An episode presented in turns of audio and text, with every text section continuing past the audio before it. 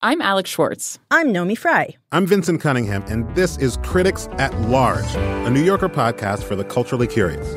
Each week, we're going to talk about a big idea that's showing up across the cultural landscape, and we'll trace it through all the mediums we love. Books, movies, television, music, art. And I always want to talk about celebrity gossip, too. Of course. We hope you'll join us for new episodes each Thursday. Follow Critics at Large today, wherever you get podcasts.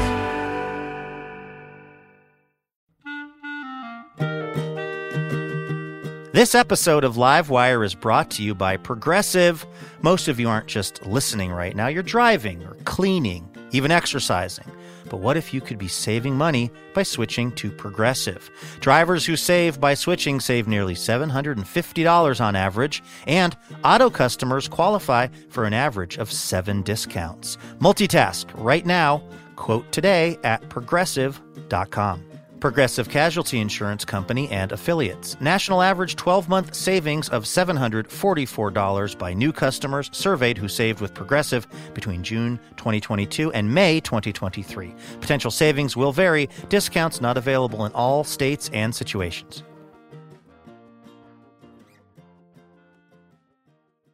From PRX, it's...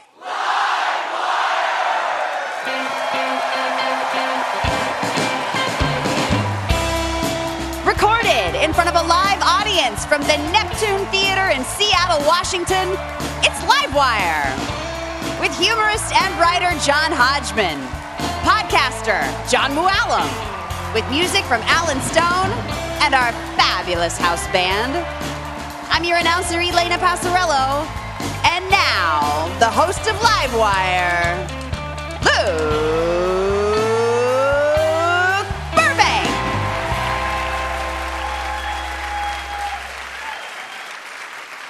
Hi, everybody. Welcome to LiveWire. Thank you so much for coming out to the Neptune Theater in Seattle, Washington.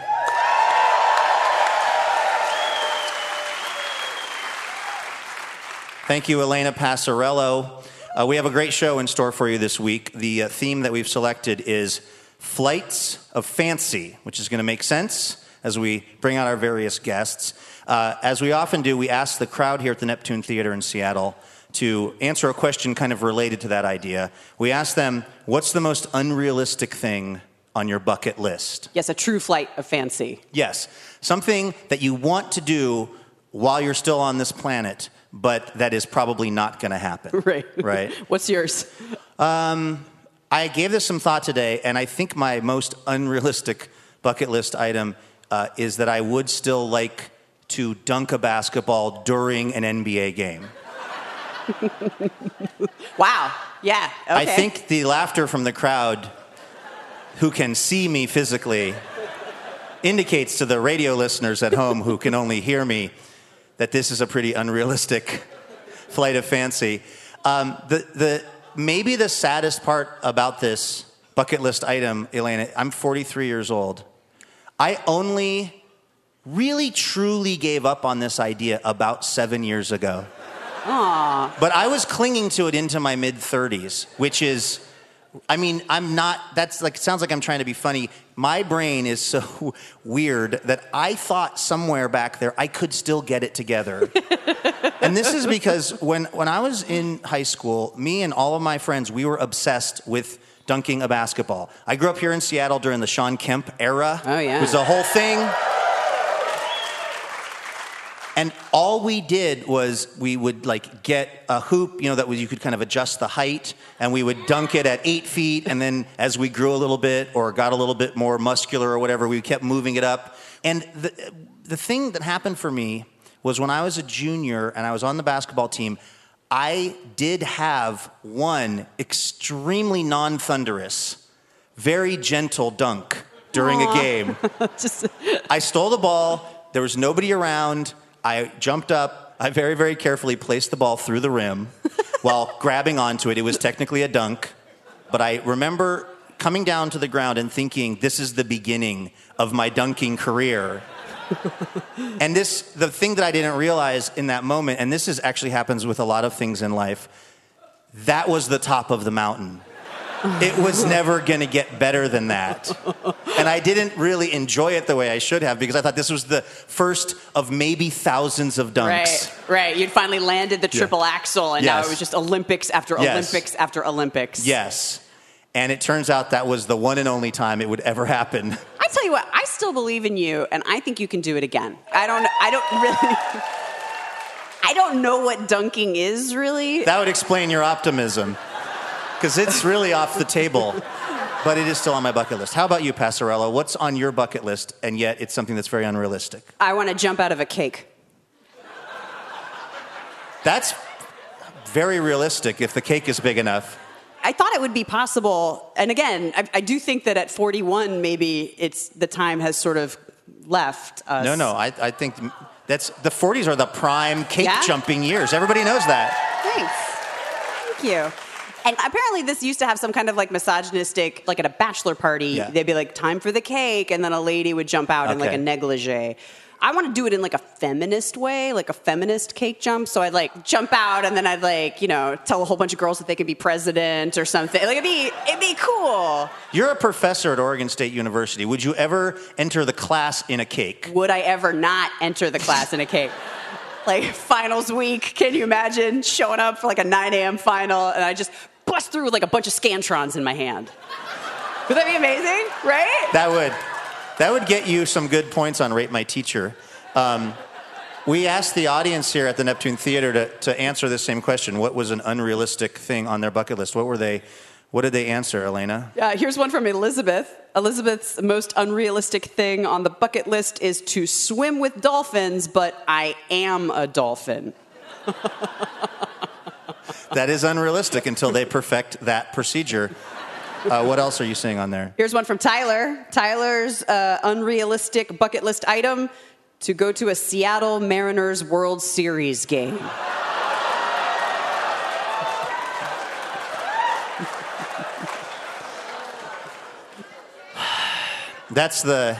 Sorry. That's the knowing laughter of people who've given up all hope. Our theme this week is Flight of Fancy, which is sort of another way of saying a fantastic notion. That's exactly what our first guest this hour had. Some time ago, when he got an idea for a podcast, the idea was that he would take walks near his home on Bainbridge Island, Washington, and he would record the audio of the steps. That would be the show. The show is called Walking. It was recently named one of the best podcasts of the year by the AV Club. Let's welcome John Muallim to LiveWire.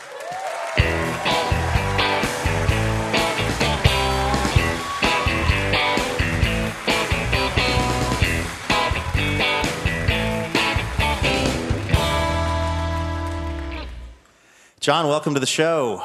Thank you very much. Thanks for having me. When did you get the idea for this podcast?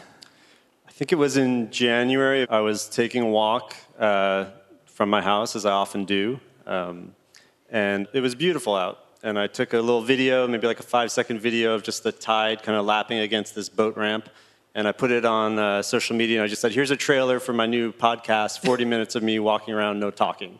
Then someone offered to... buy an ad on the podcast. And then I thought, well, I've got to make a podcast now. What are the rules for the podcast? Like, do you have to take the same route, or do you have to go a certain length?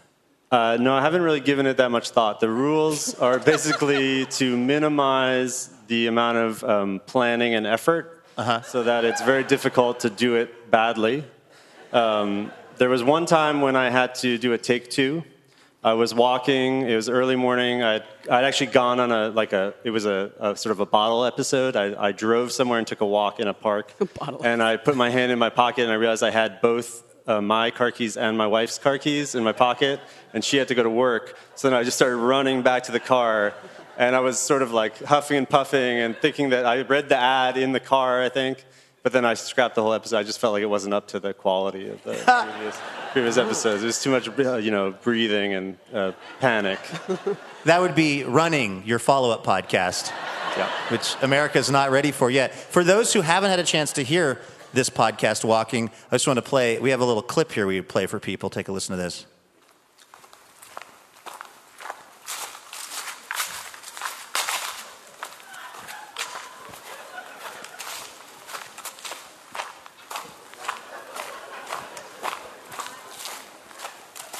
Hold on, this is the good part.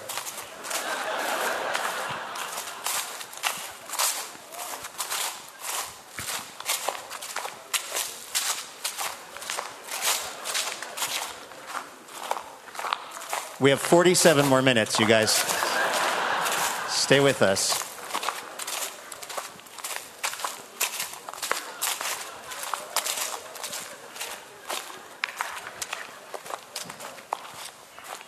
There you go. That's just a clip.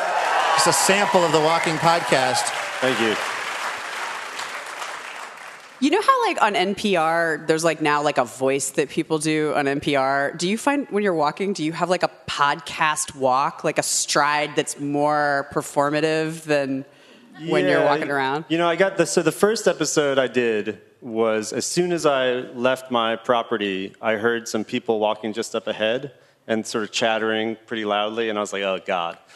This isn't going to work, you know, because that's not why I thought that people would be coming to the Walking Podcast to hear some couple arguing. So I started booking it really fast to get past them, and I got so much feedback, negative feedback, some of it a little bit impolite, that I was walking too quickly.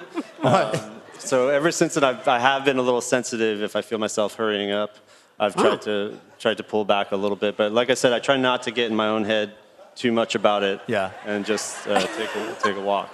What is the recording gear that you use? How are you actually recording this? It's really low tech. It's kind of like a homemade operation. So I just use the little Olympus voice recorder that I use, you know, in my journalism work when I'm interviewing someone. We should mention that John is also an award-winning and amazing journalist for the New York Times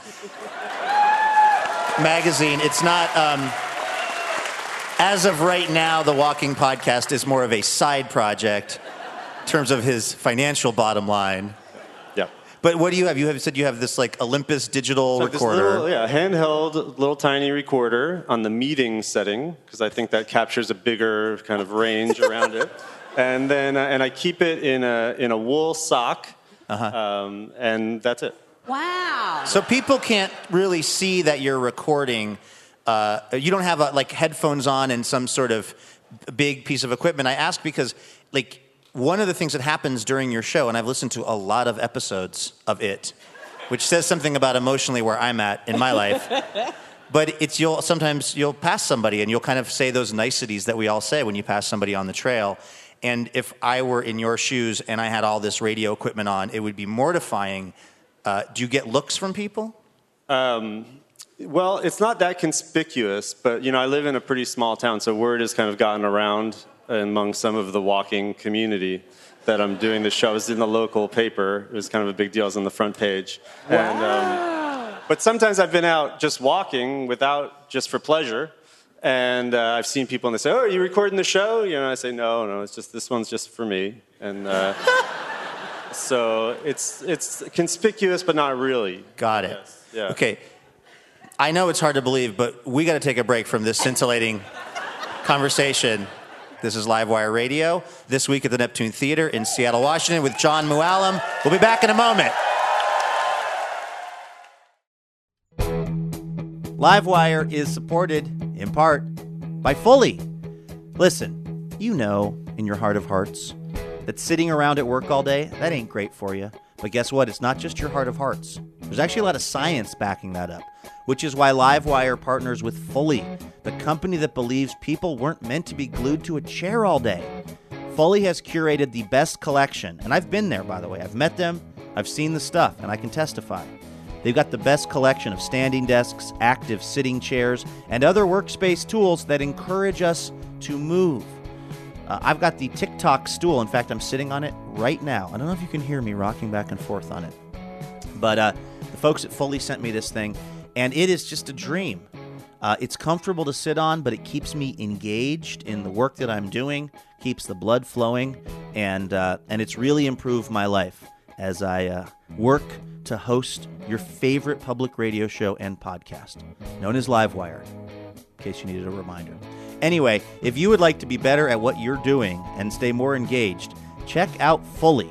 Get your body moving in your workspace by going to fully.com/livewire. That's fully.com/livewire.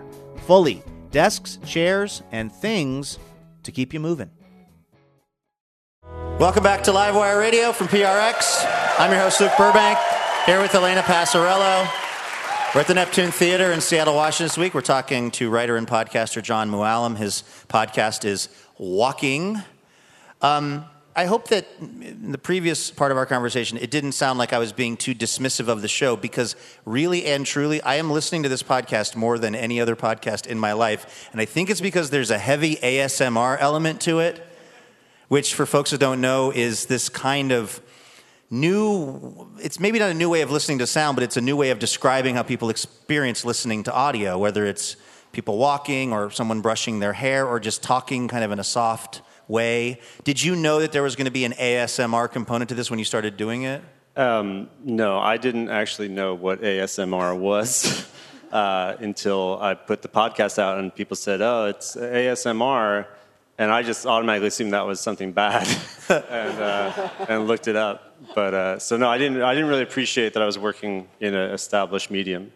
I feel like it has to say something about where we are as a society, that some of us, me included, like, to deal with our anxiety, need to hear a recording of someone else walking as like a calming event.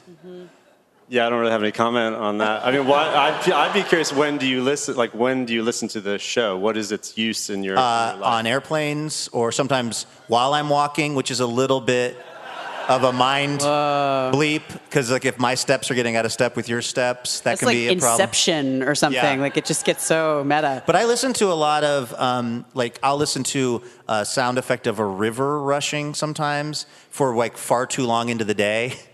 It'll be like 2 p.m, and I'm still listening to the thing I was listening to go to sleep. So this really does have this kind of this has gotten so much more into my stuff than I meant it to. It does have this interesting sort of like calming effect to it. Yeah, I think that's cool. I mean, that's why I take the walks. I mean, I work at home. I work by myself. I take a walk in the middle of the day. It's like a good way to just kind of get out of your own head.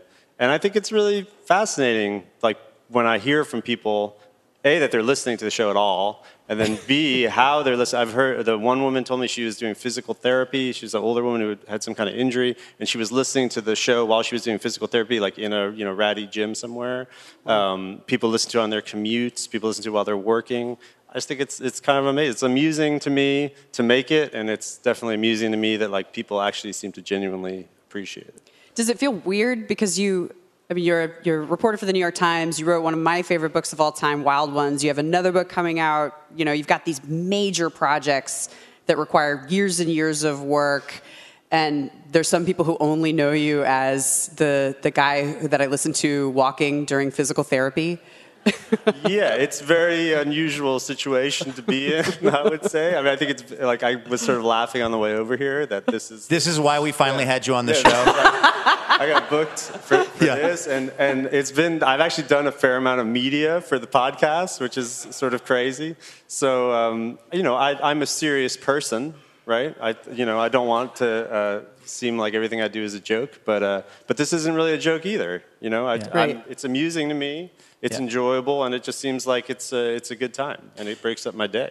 Now, the season 2 of your podcast has what could only be described as a minimalistic theme song, which your friend, a guy from the Decemberists named Chris Funk, wrote.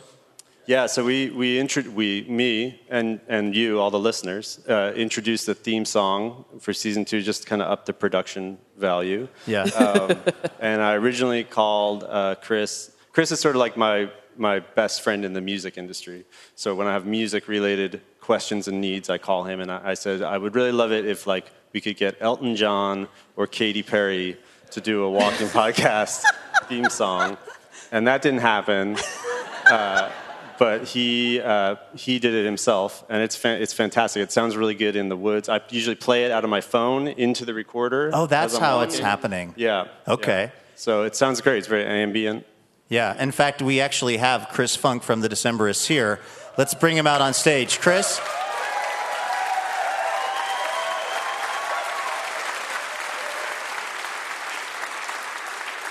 Hello. Chris, what was the kind of process for you creatively of making this theme song? Well, truth be told, I just finished a new solo record, and I gave John one of the tracks and didn't tell him that was from that. So I figured as a way to avoid paying advertising on the show, I just could get my song on the podcast. Is this the first you're learning of this, John, or do you know this already? I learned about it at dinner tonight. Wow. It's still really special to me. Yeah. Well, that's good. Can we hear it, Chris? Yeah, there is one part that is it was added on to make it officially part of the podcast. And see if you can sing along during that part. Okay. Are you ready? I'm ready.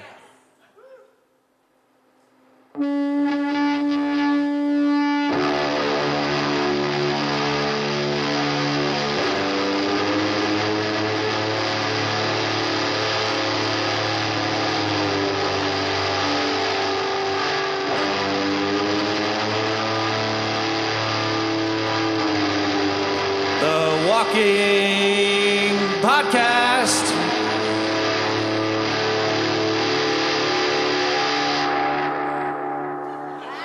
Wow. Chris Funk from the Decemberists, everybody.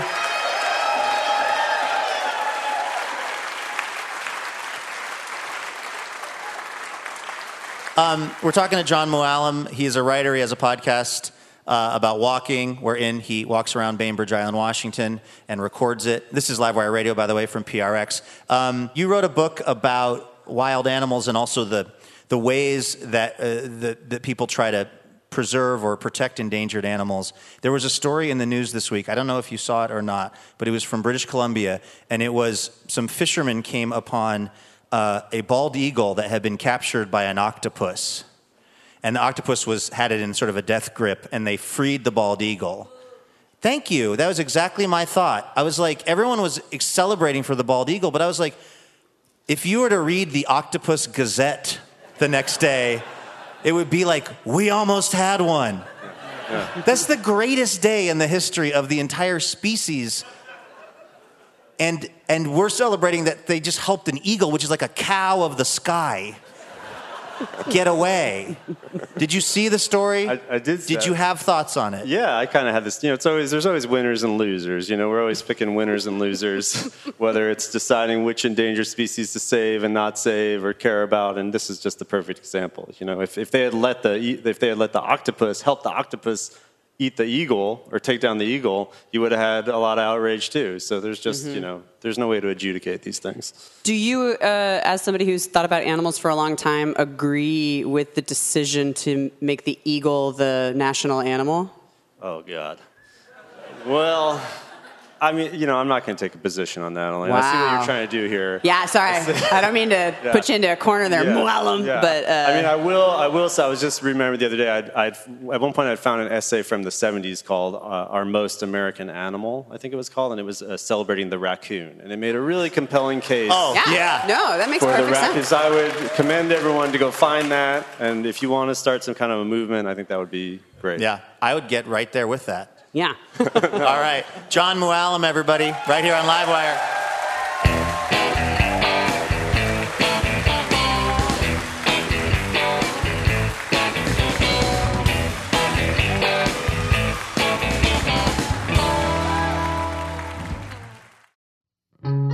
Sweater season is here, but before it's time to unpack the knitwear, Alaska Airlines offers one more taste of summer with nonstop flights from Portland to Maui, Hawaii Island, Kauai, and Oahu. Aloha, Alaska. More at alaskaair.com.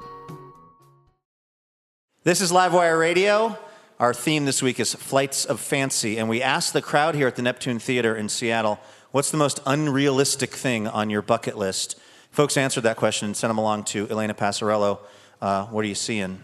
Here's one from Donald. Donald's unrealistic bucket list item: to travel back in time and see Otis Redding and Jimi Hendrix live at Monterey Pop in 1967. I mean, why not, right? I would probably go New Kids on the Block, Tacoma Dome, 1986, Hangin' Tough Tour. Wow. I mean, I think it would be a pretty great show. Yeah. What are some other unrealistic things off of the audience's bucket lists? Here's one from Chris. Chris's unrealistic bucket list item is to jump down an airplane emergency slide. That does look like the most fun way to escape death. Yeah. Okay, what else? Here's one from Kimberly. Kimberly's most unrealistic bucket list item is to be cast on a reality TV show. We're down to like 8 people that haven't been on reality TV in America. Kimberly, it's going to be your turn soon. If you were on, I know you are on TV, but if you were on a reality TV show, which one would you be on? Probably House Hunters. You would be a hunter of houses? Yes. Hmm. I already do it informally. I'd like to go pro with it. Have you prepared? Absolutely. I got a lot of opinions about the houses they're picking and not picking on House Hunters. This is LiveWire Radio from PRX.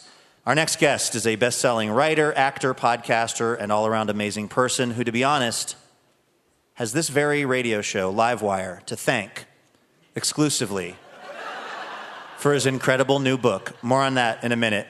It's called Medallion Status. Please welcome from The Daily Show and This American Life and TV ads and the Judge John Hodgman podcast, John Hodgman to LiveWire.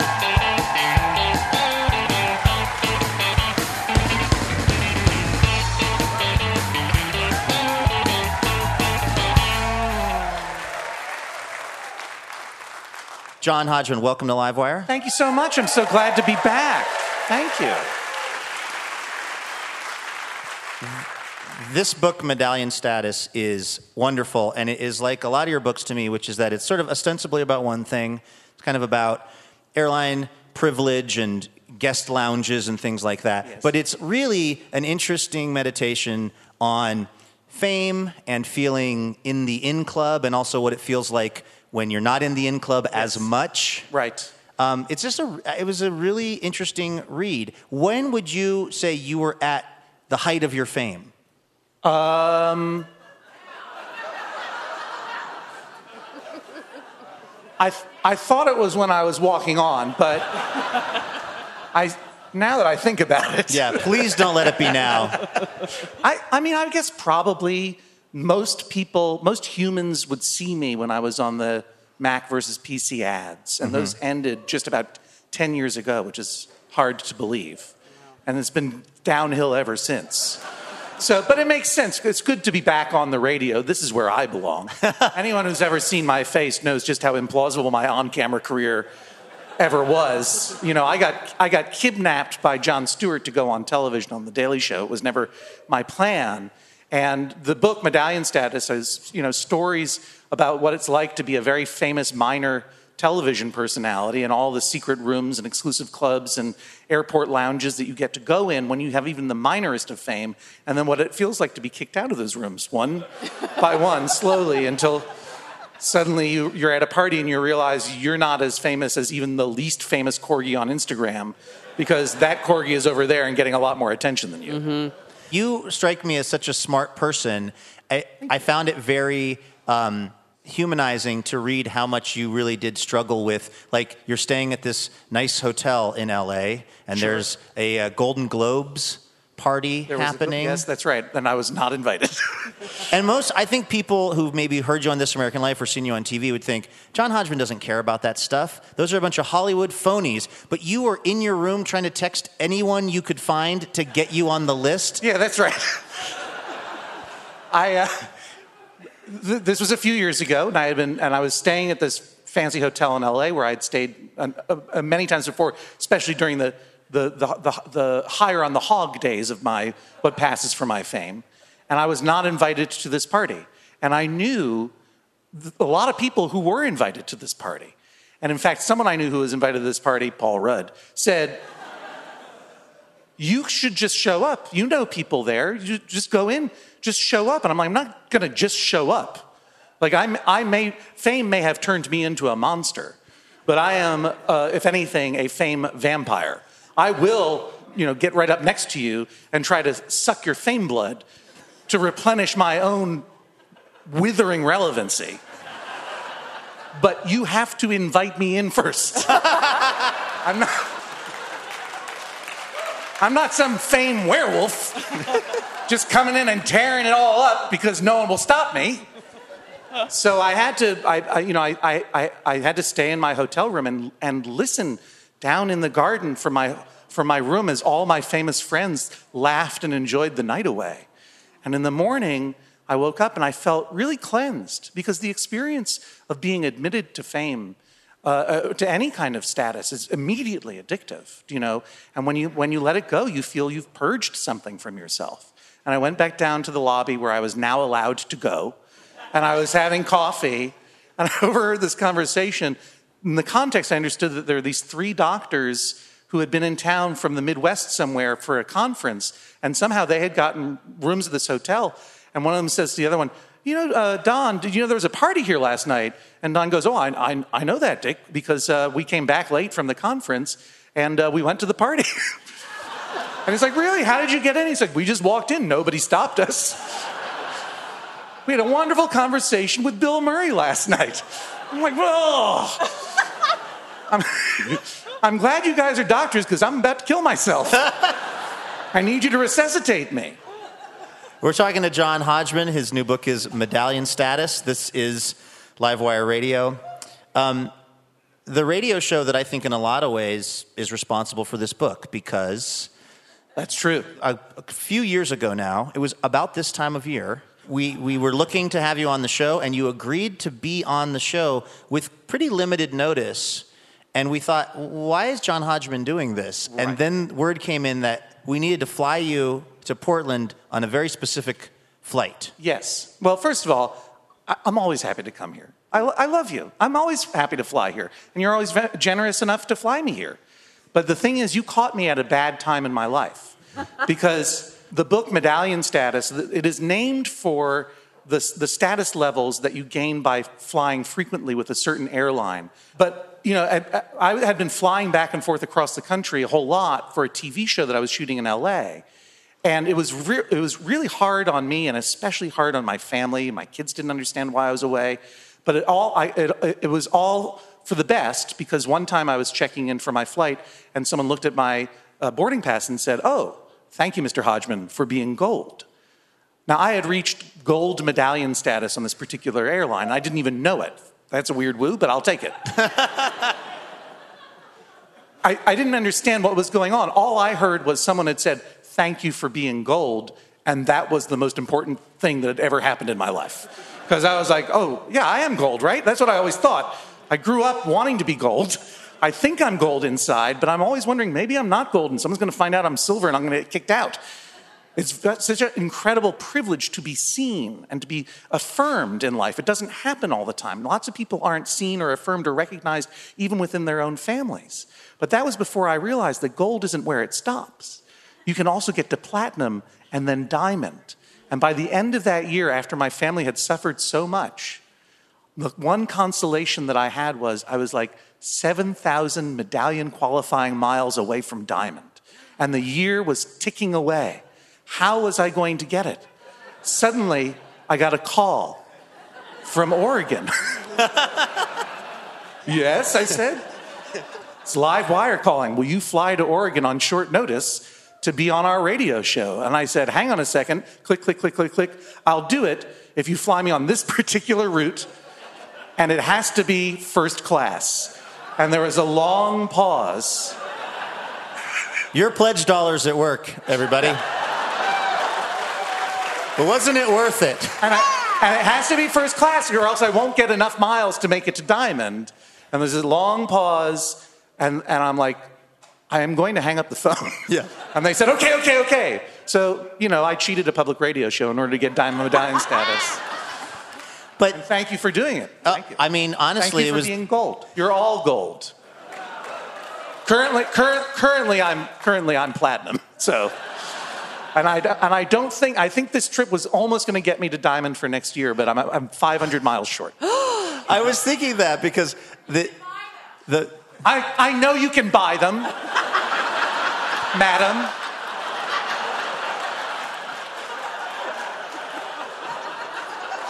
I'm not a cheater.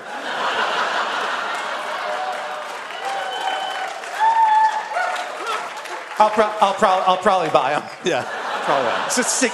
It's a, you know, when my fame dwindled and I started chasing diamond medallion status, it was like just replacing one sick addiction with another. Well, I mean, I travel for work a lot, and I know the impact it can have on the family. And you write in this book about the real toll it took on your family life to be gone so much. I knew that it was. You know, our kids are smart and stoic and terrific and the best, better than all your children, my kids. Even the children you might have in the future. But I didn't appreciate how much it was hurting them, and really hurting my son, that I was away so much to be on this TV show that no one was watching. That until I flew them out to join me for a break, a school break in Los Angeles, and we all went to Disneyland together. I was just trying to buy back their affection, as dads do. And we were there with a friend who was actually a cast member, and this friend mentioned that there was something called Disney Jail.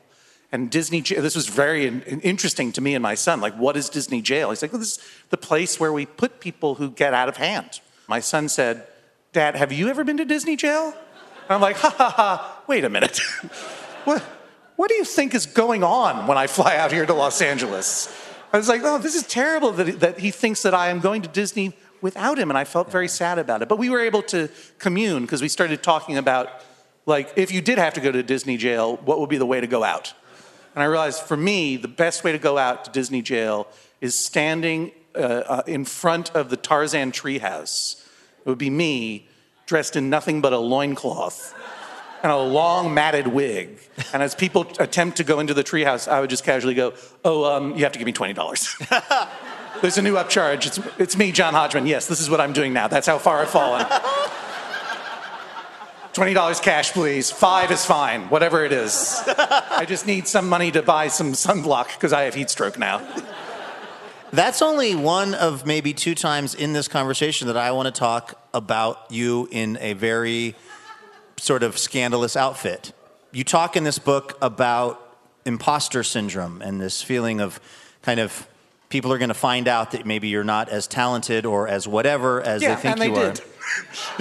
Well, I would. Oh, it's just being I would silly. Disagree with that, and in fact, you have been in some of my, like, Bored to Death comes to mind. You've been in some really great TV shows, and you've been really great in those shows. I've been lucky to be invited to be on some great TV shows and do my say my words and make my faces, and that's called acting. Yeah, but you don't have any formal training with that, right? No, that's why I'm an imposter. I'm pretty adept at playing myself or versions of myself.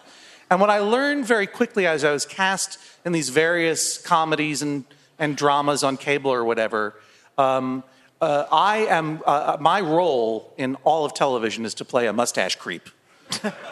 A perv, an insidious con man, an evil FBI agent. A weird dentist, right in the neck? A weird psychiatrist who dabbles in dentistry with his own kids.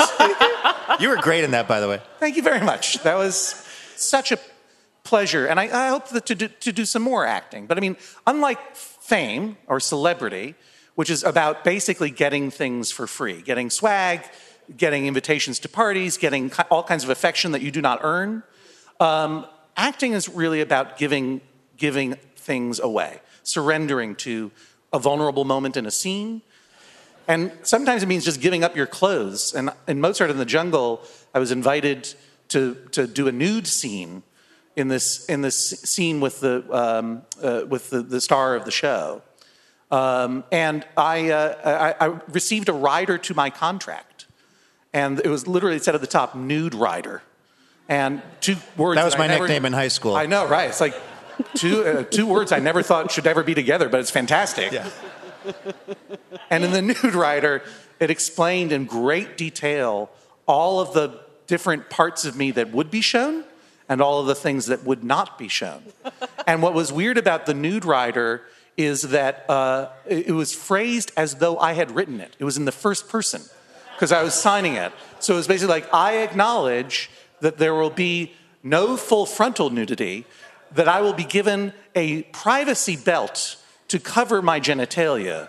And also, my genitalia will be obscured by an oboe, which was a plot point. All of which words I also never thought I would ever... That was a promise I never thought I would ever have to make. But it was, you know, at first I was like, oh, I'm scared of this. But, you know, being scared in life is usually a sign that you're about to do something exciting and good. And it was. We're talking to John Hodgman. His new book is Medallion Status. I was surprised to read in this book, John, that you mentioned you don't like writing. Like, you don't enjoy the process. No, do you? No, but I don't have any books out. You were a literary agent. You're a really good writer. I was just surprised. I was a literary agent in order to avoid being a writer. I was trying to get out of it. And indeed, you know, a lot of... I'm trying desperately to get back into acting. So that I don't have to write anymore. But the truth is, writing is the most rewarding and gratifying creative work that I do, because it is discovering what's inside my head. And as I think for anybody, discovering what's inside your head is actually very difficult to do. You don't really think about what you are thinking about until you are forced with a blank page to just start putting down words, and all of a sudden you're like, oh no, I'm a terrible monster. And it's not, you know, unlike acting, it's only you. Yeah, it's kind of the opposite, because an actor is sort of coddled so that they can live in this kind of chamber and do this one thing that they have to do. But as a writer, you're kind of cast and crew and nudity belt. You're all of it, right? Yes, like, I am. That's right. I am my own nudity belt. You are your own. That's the title of your next book. Yeah. And it's not, I mean, actors obviously are going through an incredible psychological experience as they prepare for a role and then act in it. I'm not suggesting that it's not also interior. Sure. But writing is really like just being open to whatever your brain spits out, and sometimes that's very uncomfortable. Looking back on this book now, what do you think you learned about yourself? I mean, they're all different kinds of status. I had a very particular weird journey through a particular kind of fame. And yet there are job titles, there are positions you have in life, and we lose status all the time.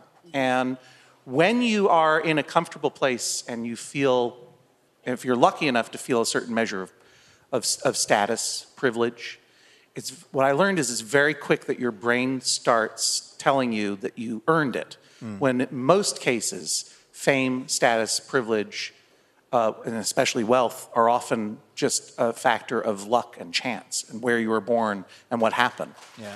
And, you know, when you sit in first class for whatever reason, most of the time, for most people, it's because the airline bumped you up as a perk, or maybe someone bought you a plane ticket for a professional job or whatever. And the moment you sit down in first class, you're like, this is incredible. They're treating me like I'm a human being, first of all. I'm in a chair that accommodates a whole human being. And so suddenly after all this doubt, suddenly I feel like the gold I always hoped that I was. I feel like a whole human being.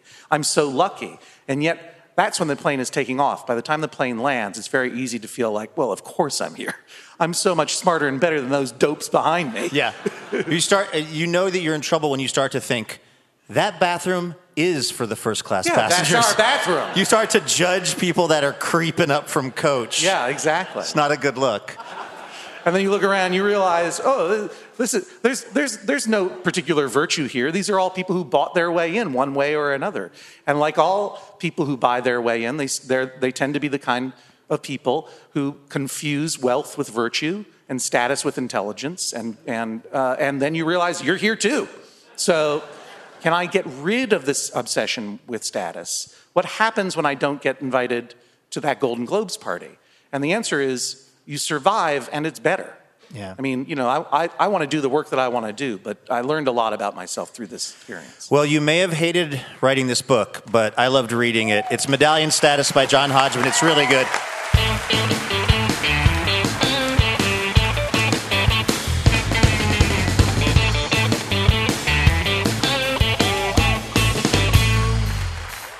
All right, we've got to take a quick break. You're listening to LiveWire Radio from PRX. We're going to be back with more in just a moment. Hey, special thanks this episode to Jim Pirrett of Northfield, Minnesota. Jim is part of the LiveWire member community, and he generously supports our show with a donation each month, which we're very grateful for because it's actually how we're able to do the show. So a very big thanks this week to Jim for keeping LiveWire going. This is LiveWire Radio coming to you from the Neptune Theater in Seattle, Washington this week. Our musical guest this hour has released 3 albums, performed on the Jimmy Kimmel Show, even served as a guest mentor on American Idol, which constitutes a pretty amazing journey. You might even say a flight of fancy, Elena, or what could have been thought of as a flight of fancy, considering he came from the tiny town of Chihuahua, Washington. That is the whole population of Chihuahua, Washington. They just cheered. That's where he grew up, singing in his dad's church. His latest album is Building Balance. Please welcome the wonderful Alan Stone to LiveWire.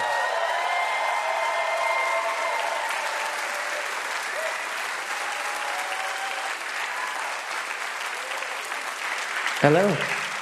Hi there, Alan. How are you? Great. I have loved your music for a long time and seen you from afar at various festivals, but it's really great to have you on LiveWire. Thanks for being here. Thank you so much for having me. I appreciate it. So you did, in fact, grow up in Chihuahua. Your dad's a pastor. You were singing in the church? Yeah, I grew up singing hymns and gospel music with my folks. It's kind of how I learned to sing and play. But records were also like a huge teaching tool for me. What did you listen to? Well, I found R&B and soul music like 16, 17 years old. Like R&B, like current R&B, I had been introduced to probably via hip hop and rap. Then somebody showed me like Donny Hathaway and Stevie Wonder and Aretha, and I had never been introduced to that. That's why I was like, whoa, what's this? It's really cool. I enjoy this. And then you went to Bible college for like a minute? Yeah. Were you going to be a pastor? Yeah, no, I went to Bible college and like was introduced to Family Guy all in the same. How did your family take that? Do they know you're not a pastor? Have they noticed you're not a worship leader right now? No, I keep a low profile really well. Yeah. This is all intentional. You guys are just discovering me out of intent. That's absolutely not true, and I know that because every time I'm in SeaTac Airport, I hear you on the PA system saying, hi, this is Alan Stone. Make sure your liquids and toiletries are out of your bag. How did you get that gig? It's actually like my greatest hit song are those announcements. Because I hear more about that than anything I've ever done in my career. Like uncles and third cousins coming out of the closet. Like, are you in the airport like right now? Currently? Or is this a pre-taped thing that you're doing? Well, on that note, Alan Stone, what song are we going to hear? I'm going to sing a song called Brown-Eyed Lover. It's off my record, Building Balance. All right. This is Alan Stone on LiveWire.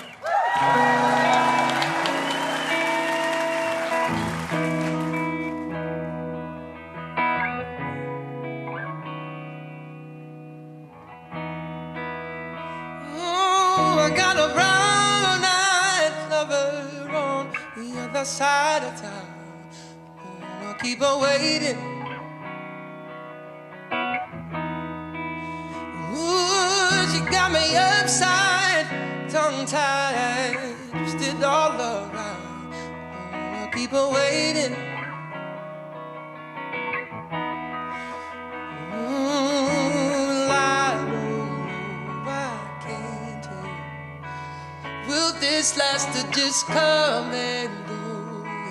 Maybe it came so fast that my feet feel cold, but my mind is for sure there, and my heart remains on. But she's got everything you want. Wardrobe bought at the thrift shop, and all my friends adore. She reminds me of my mother. She wonders how my day went.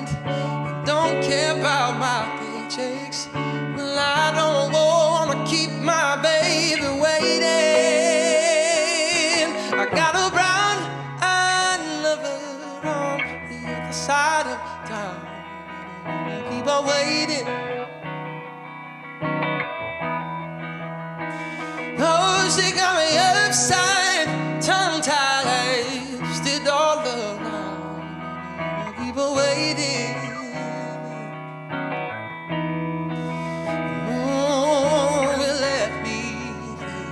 What if she finds as a man who's got so much more time for her than me on his hand. But that don't make sense. Why would she wait so long just to run away? Oh, she's got everything you want. Let's be pick the restaurants and all my friends are there. Yeah, and I can still afford her. She wishes I'd stop worrying about where my next paycheck is. Well, I don't wanna keep my baby waiting. I got a brown-eyed lover on the other side of town. I don't wanna keep her waiting. Oh, she got me upside, tongue-tied, twisted all around. Keep on waiting. Oh, I've got a brown-eyed lover on the other side of town. I'll keep on waiting. Hey, she got me out of sight, tongue-tied, twisted all around. I don't wanna keep on waiting. Hey.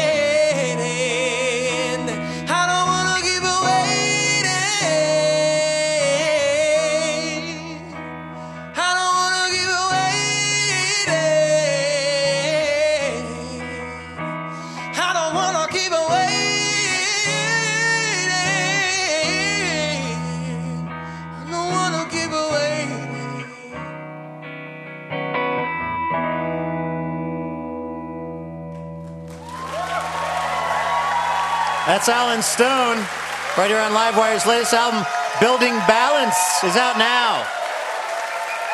Thank you so much.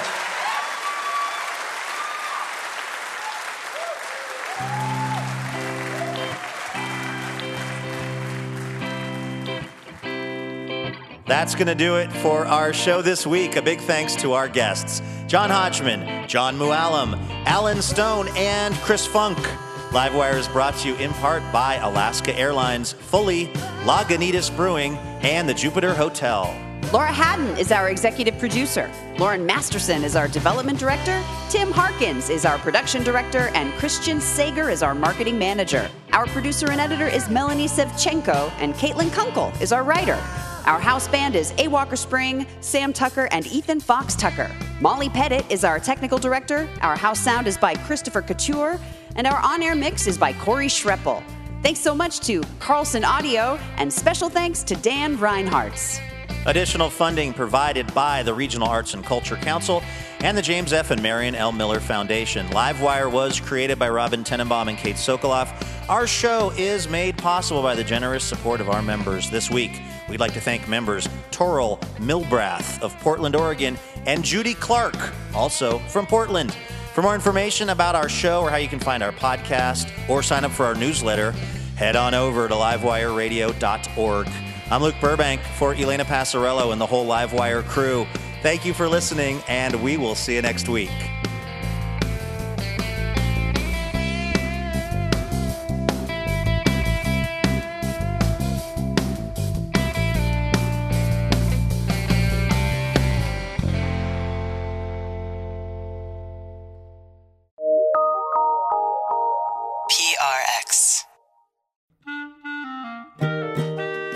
Dear LiveWire, when we first met, I was really shy. I had no idea we'd spend so much time together or that you'd be one to fill my heart with joy and make me want to be a better person. Oh, I'm sorry, I didn't know you were here. I was busy reading a review from one of our many, many rapturously smitten listeners. Oh, wait, actually, no, sorry. This is from Elena. Anyway, the point is, it would be really helpful if you wanted to leave us a review. Feel free to say really nice things about us, and we'll even read them now and then on the show. So you might hear your review of LiveWire read on the program itself. Reviews help other people hear about the show, and then we can keep doing this for a long, long time because we love having this job. Thank you so much if you've left a review, and if you're about to leave a review, you can go ahead and do it right where you get the podcast.